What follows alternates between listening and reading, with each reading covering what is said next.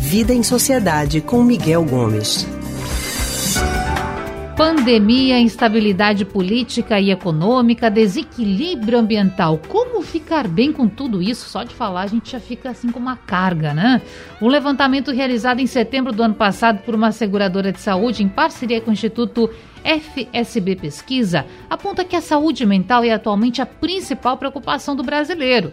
Mas, de acordo com essa pesquisa, só 10% das mais de mil pessoas entrevistadas fazem terapia. E é sobre esse assunto que a gente fala agora com Miguel Gomes, ele que é historiador e psicólogo do Centro de Pesquisa em Psicanálise e Linguagem, CPPL. Miguel, boa tarde, tudo bem?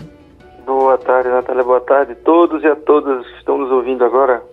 Um prazer tê-lo por aqui nesse comecinho de semana útil e eu quero saber, Miguel, qual a importância de ter um acompanhamento para enfrentar tudo isso? O acompanhamento psicológico, psicanalítico, ele vai ser muito importante quando necessário né? Porque eu acho que isso é uma coisa importante. Parece assim, o, o, psicólogo vai aqui não vender o peixe, né? Mas não, não é isso. É porque a gente precisa saber quando a intervenção é importante. E quando eu digo isso, não é porque ela não funcione, não seja bom para certas pessoas, que às vezes não estão nem passando por nenhuma grande complicação. Mas é porque a gente, muito comumente no Brasil, a gente trata problemas que muitas vezes podem se resolver sozinhos. Por que podem se resolver sozinhos?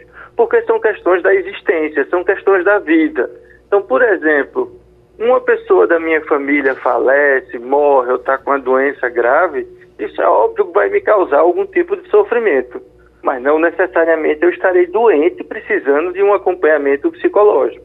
Então, acho que essa é uma coisa que a gente precisa ter essa distinção. A gente não pode imaginar, como às vezes é vendido né, para a gente no, no dia a dia, que a vida é uma eterna alegria e que se eu estou passando por dificuldades é porque eu estou com algum problema.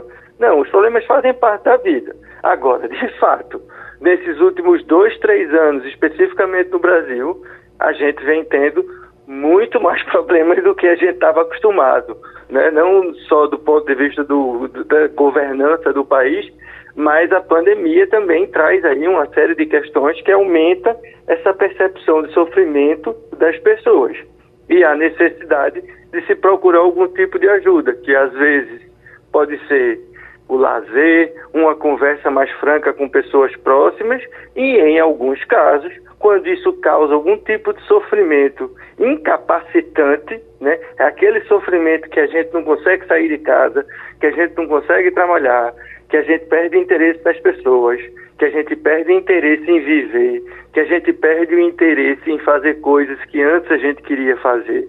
Então, nesse momento, aí vale a pena sim a gente partir para uma avaliação psicológica ou mesmo psiquiatra para saber se não é o momento da gente buscar algum tipo de ajuda profissional. Perfeito. E Miguel, muitas vezes a pessoa que está mergulhada nessa situação e claro, aí levando em conta esses sinais que você falou, estou projetando um cenário de uma pessoa que realmente está precisando de ajuda profissional. Uhum. A pessoa, ela muitas vezes não consegue perceber no que está envolvida, de que forma ela está afetada. Então, essa interpretação dos sinais, ela pode também vir de um amigo, de um parente, de alguém que está próximo e ajudar nesse sentido para que essa pessoa entenda o que está acontecendo? Sim, perfeitamente. Né? É muito comum, inclusive, que isso ocorra. Né? É, é, um amigo, um companheiro, uma companheira, algum familiar perceba que você não está bem e aí esse está bem a gente precisa ficar atento porque a gente sempre associa o não estar tá bem a estar tá triste, a estar tá prostrado, a não estar tá querendo fazer nada. Mas muitas vezes o não estar tá bem também está no extremo oposto. Também pode ser aquela pessoa que está gastando mais do que pode, não para mais em casa, só quer saber de estar tá na rua, aquela pessoa que parece que está o tempo inteiro alegre, sem ter nenhuma razão por isso. Na verdade, ela está tentando tapar a, as durezas e as tristezas que vem enfrentando. Então, às vezes uma pessoa que está fora consegue perceber isso. E aí é o cuidado que essa pessoa precisa chegar para ir abrindo os olhos né, desse amigo, desse companheiro, desse familiar, para que essa pessoa também aceite ajuda. Né? Porque é, é, em psicologia, assim, é muito difícil a gente conseguir ajudar alguém que não quer ser ajudado. E essa pessoa, para poder querer ser ajudada, sendo avisada por uma outra, por um terceiro, por um parente, etc., precisa que essa pessoa faça essa aproximação com cuidado para que não espante.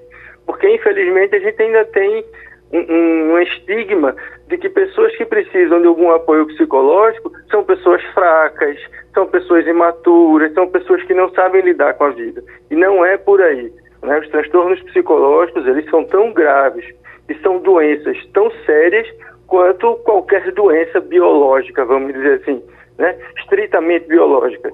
Então a gente precisa saber fazer essa aproximação para que as pessoas aceitem e adiram ao tratamento.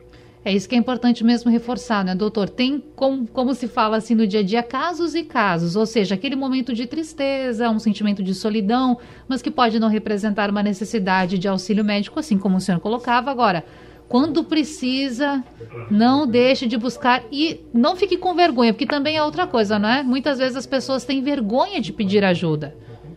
Pois é, e não tem por que pedir, ter, é, ter, vergonha, né? Não, não tem por que não pedir ajuda para esse tipo de situação, né? Isso é o que a gente pode fazer para nos ajudar, porque o próprio tratamento psicológico, é, ele de uma forma é, geral, ele ajuda as pessoas, mesmo aquele que não está num sofrimento grave, mas aquele que está no sofrimento grave, é imprescindível que ele procure, porque hoje as pesquisas mostram que a associação de medicação com tratamento psicoterápico é a melhor saída, por exemplo, para o maior mal que a gente tem nesse, nesse século, que é a depressão. Né? A medicação é importante? É, mas ela sozinha não resolve. Como muitas vezes a psicoterapia sozinha também não resolve. Então, nos casos graves de uma depressão, por exemplo, ou de um transtorno psicótico, é importante que você tenha associação desses dois tipos de apoio, tanto o médico quanto o psicológico. Né? Então a gente faz esse apelo que não é, não tem vergonha para isso, né? É, assim, quem trabalha com psicologia, por exemplo, eu, eu faço a minha, a minha terapia já há 20 anos. Então, assim, não se tem vergonha por se fazer isso, sabe? Isso é uma necessidade que a gente tem para poder dar conta, inclusive, dos nossos pacientes. Então, não, não, não há vergonha em tratamento psicológico. Eu acho que a vergonha que a gente pode ter aí é em estar em sofrimento e não conseguir buscar ajuda, né? Então a gente precisa desse suporte. Com certeza. Muito obrigada, Miguel, pela oportunidade da conversa e, que, e espero que as pessoas que estejam aí do outro lado nos acompanhando eh, se sintam estimuladas nesse momento a procurar ajuda. Pois é, né? Que esses chamados que a gente faz aqui ajude as pessoas a procurarem ajudas para si mesmas, né? que não tenham vergonha de ir em busca dessa ajuda e ao mesmo tempo que vão atrás de uma ajuda para si, ajudem a todos nós buscando a vacinação agora das crianças e usando a máscara devidamente, cobrindo nariz e boca que também é uma ajuda muito importante. Miguel, boa semana para você. A gente acabou de falar com Miguel Gomes, historiador e psicólogo do Centro de Pesquisa em Psicanálise e Linguagem CPPL.